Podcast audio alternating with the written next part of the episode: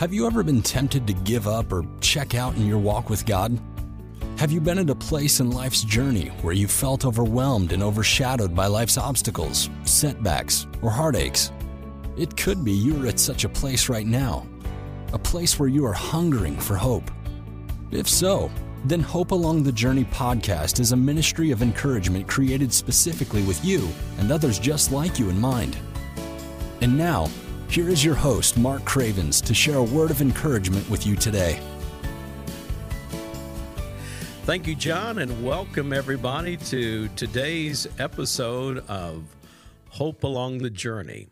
And I'm so excited that you've joined us here today because here in my office studio, I have Jesse Keep here, and he's going to be sharing with us today a message of hope that I think you are going to want to listen to and invite others to listen to as well.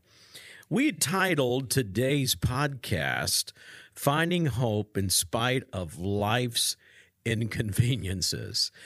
And many of you may know Jesse, but many of you may not know Jesse's story. So, Jesse, uh, it's good to have you here in the studio. We're glad that you're here and came along. It's going to cost me taking you out to eat later on, but so just don't eat too much, okay? I'll do but, my best. Okay, all right. We're glad you're here. So, Jesse, what I first of all would like you to do is just kind of introduce yourself to the audience here, let them know who you are, and maybe a little bit about who your parents are. So, just kind of introduce yourself to our listening audience. Yeah, thanks for having me, Pastor Mark. Um, so actually, uh, my I am Jesse Keep, and um, my parents are Tim and Becky Keep. They have been missionaries for a long time in the Philippines. Um, I grew up there uh, for the majority of my childhood, and I was born there. Uh, shortly after I was born, uh, they discovered I had a rare form of eye cancer, so we moved back to the states. Mm-hmm. Um, we thought it was going to be like a quick um, procedure and nothing too serious, and it ended up being a four year battle with cancer. Um, I lost my first eye mm-hmm. to cancer when I was two, and my second just before my fourth birthday. Wow. So. Wow. I remember those days, uh, Jesse. I remember when you were a little boy. Of course, your parents have been friends of mine for a number of years, and we're all a part of the same uh, conference and denomination. And mm-hmm. so I can remember uh, all those prayers that went up for you. And I remember your parents during that time of struggle. But, and your parents have, have shared that story with a lot of people, haven't mm-hmm. they, around the country? Yeah. Mm-hmm. But I really wanted today for our listeners to hear this from your perspective. So uh, let's just kind of begin. We talked about this before the podcast. We kind of shared this, and I, want you to kind of tell them like what was childhood like for you, mm-hmm. uh, growing up on a mission field in the Philippines. Just talk a little bit about childhood and what these inconveniences that you talked yeah. about.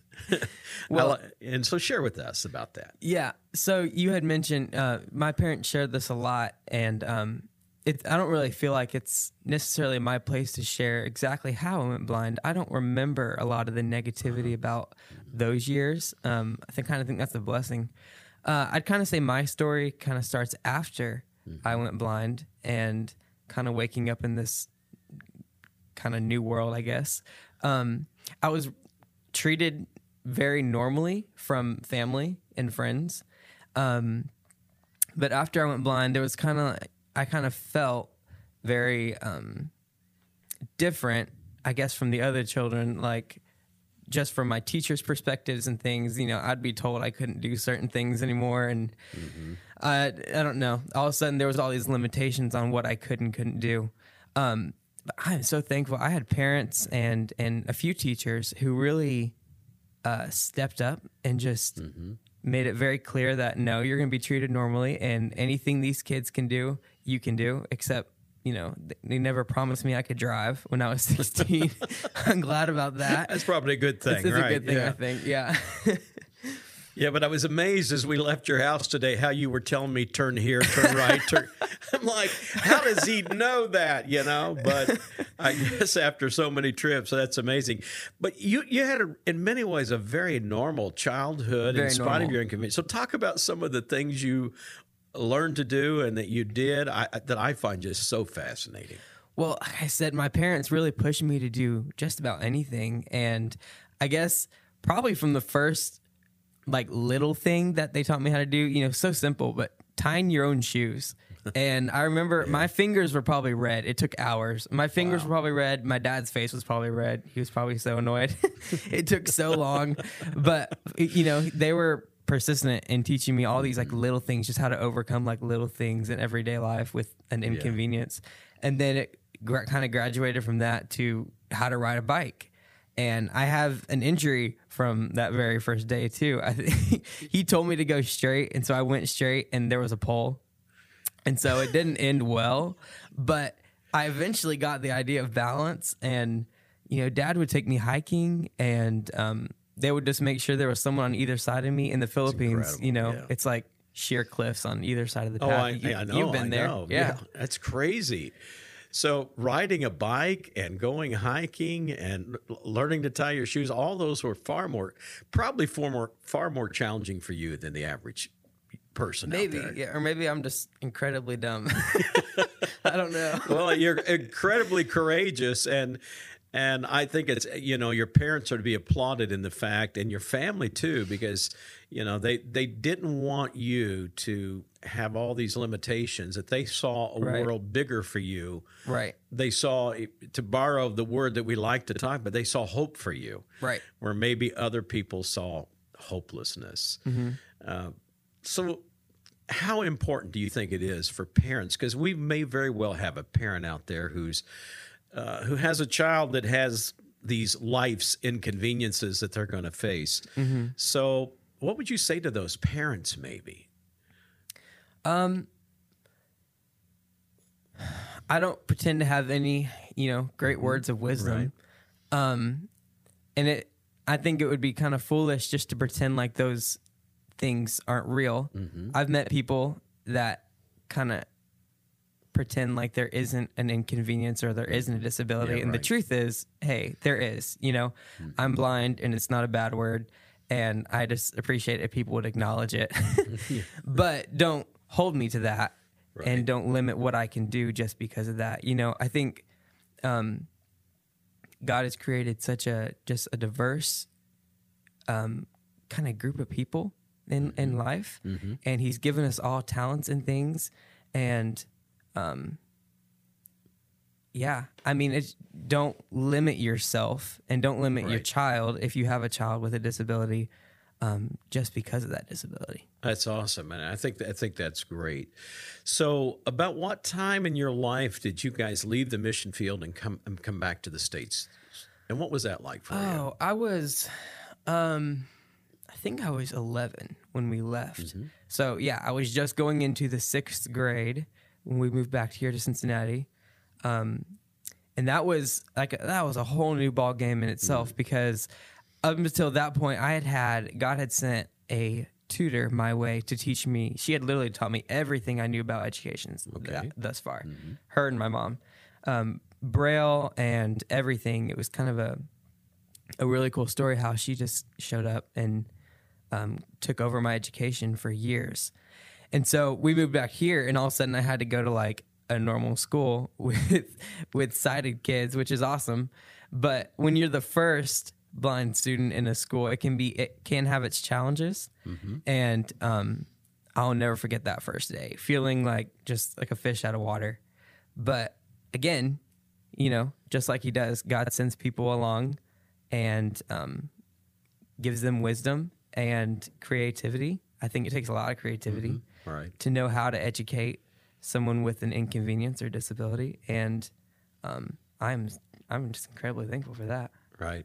Well, l- let me ask you this too, because probably at first I would imagine that other students didn't really know how to interact with you, or Yes. you know, and that was probably as awkward for them as for So you. awkward. but but what happened over time? How did how did you find? Um, other young people to begin to rally around or find ways. How, how did that all work out? So um, I think first, kids felt like a lot of kids growing up didn't feel like they could really, I guess, talk to me normally. Like I, you know, like I had some kind of either superpower or something they could catch, and so they would either not talk to me, or they would either talk down to me, or like be very handsy and try to guide me everywhere I went and w- didn't believe that I, I had independence. Uh-huh. So finding that balance, you know, and my true friends know mm-hmm. I'm not sensitive at all. You can say, please tell me, tell me your blind jokes. Send in your blind jokes. Cause I tell, I, I, if you follow me on social media, I make them about myself all the time. So oh, I'm not yes. sensitive, but kids did, you know, they warm up to the idea. Uh-huh. And, um, I think that's just an example of, you know, like my parents always taught me, show yourself friendly. And if you make the first move and step out, you know, they'll warm up to the idea. So And Jesse, I, I have noticed that you never lack for friends. you always have a, a group of friends around you, and uh, and that's great that you are have found a way to be able to bridge that. And because eh, being from my perspective, sometimes you you feel awkward because you don't know where those boundaries are. You don't want Right. to you don't want to overprotect somebody, and yet you want to be helpful Right. and and you kind of do the icebreaker for them. Mm-hmm. So by telling your jokes or doing whatever you do, it just kind of breaks that ice Yeah. between you and others, doesn't it? You mentioned social media, so I told you that I told you I was going to ask about this. you did. So, uh, in case y'all don't know this, Jesse has uh, see you have a Facebook page Mm-hmm. and you have a Twitter account. I got Twitter, Instagram, anywhere, anything. Well, not anything. That was pretty much it. So, Okay. yeah. Okay. All right. So so tell me about. Uh, let, us talk a little bit about how about this whole Facebook thing. Let's let's talk about that for a moment. Well, like I was telling you on the way here, like if you're gonna be disabled, this is the day to do it. Honestly, choose your disability wisely. But this would be the day because there's, I mean, there's so much technology out there. Um, any, I have an iPhone, so any any iPhone has a setting of voiceover. You just turn it on, and it just reads any icon on your screen. Um, and I mean, it can like describe pictures. It can, uh, it's like it's like a 3D kind of makes everything kind of 3D. So yeah, it's yeah, it's it's pretty amazing in today's Yeah. today's world.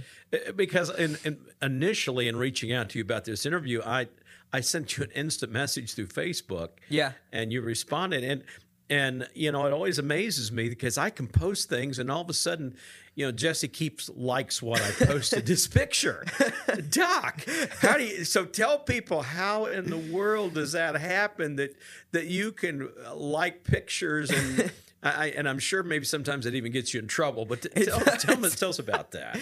Yeah, it, it will describe the picture for the most part. Um, it'll tell me if it's like an outdoor picture or Uh-huh. if it's of. It, it will recognize your face. Like it'll tell me Mark Cravens, Oh, and if you're with your wife or something, it'll tell me that.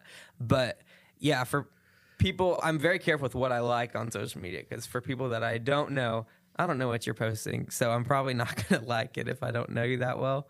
Um, I have gotten in trouble that way before, so lesson learned. lesson learned. That's that's where it's good to have friends and people that kind of say, "Hey, you know, I've received many a text. Yeah, I bet you have said, "Hey, you know what? I don't think you want to like that." You know, but I just think it's awesome that Jesse, you have, in spite of your inconveniences, we'll just keep staying stay with that. There we go. That um, you really do live a very full life and have lived a very full life, and. Uh, and of course, your faith. I know your faith Right. is very important to you. Can Right. you just share just like a just a word of testimony about your relationship with God with everybody? Yeah.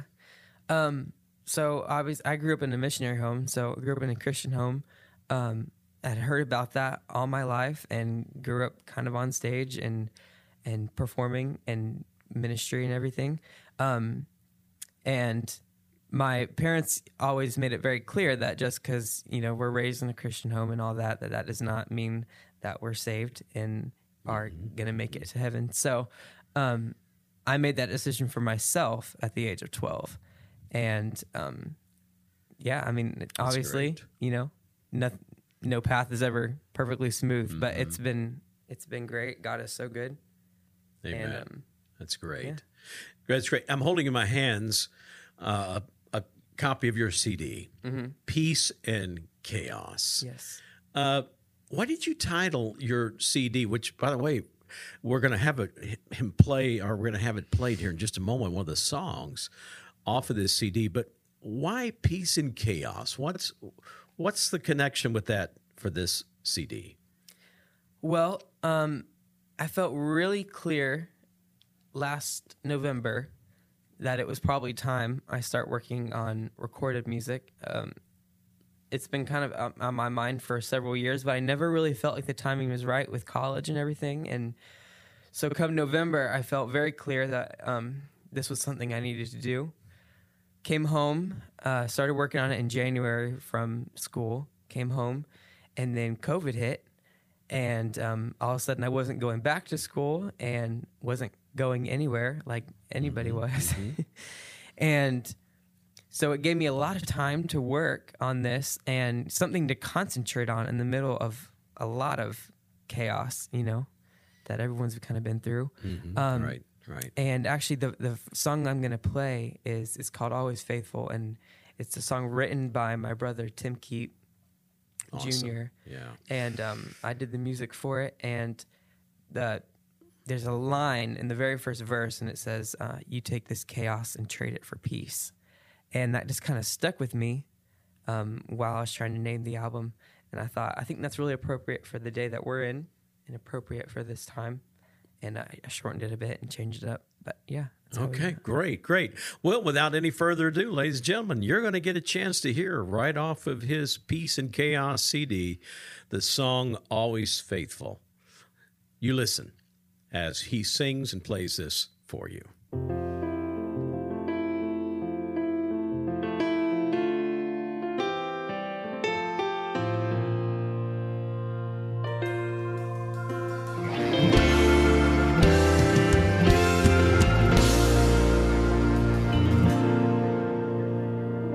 My protector, my shelter in storms.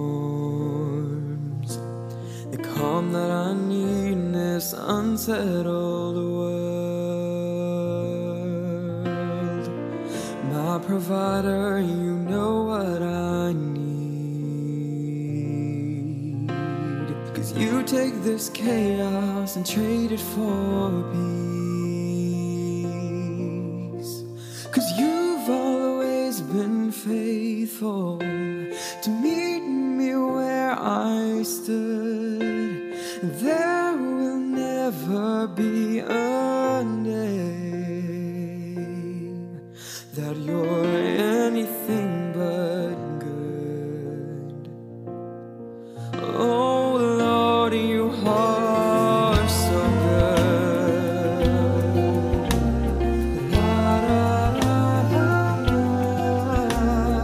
You led the charge fighting for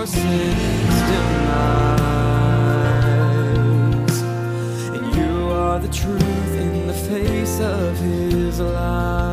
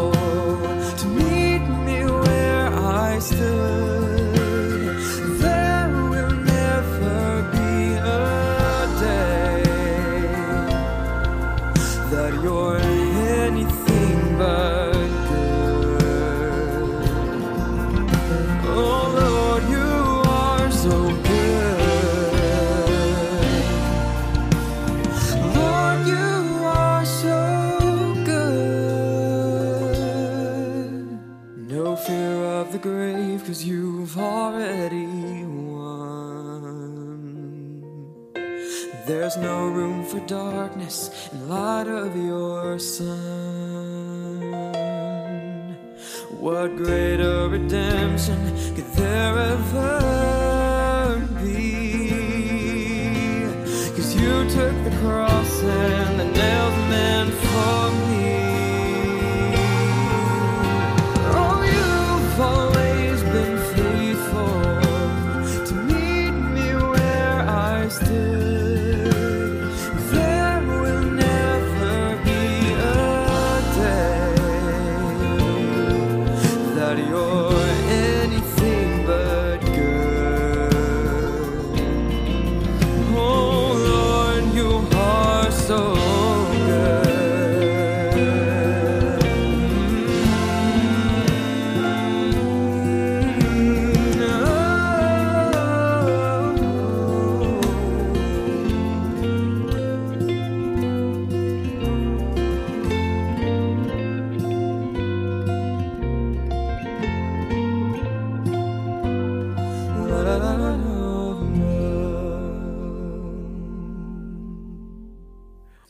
Awesome song. Thank you, Jesse, for allowing us to share that with our podcast audience today.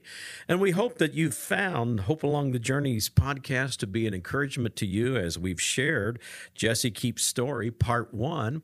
And if you enjoyed this, please share it with somebody else who might gain a blessing from listening to it. Stay tuned, and part two will be coming your way very shortly. And listen to the rest of this story as we talk with Jesse Keep and how he was able to find hope in spite of life's inconveniences. God bless you. Thank you again for listening to Hope Along the Journey. Thanks for listening to today's podcast. If you liked what you heard and would like to know more, follow us on Facebook at Hope Along the Journey or send us an email at hopealongthejourney at gmail.com. Thanks again for listening, and we hope you join us again for more hope along the journey.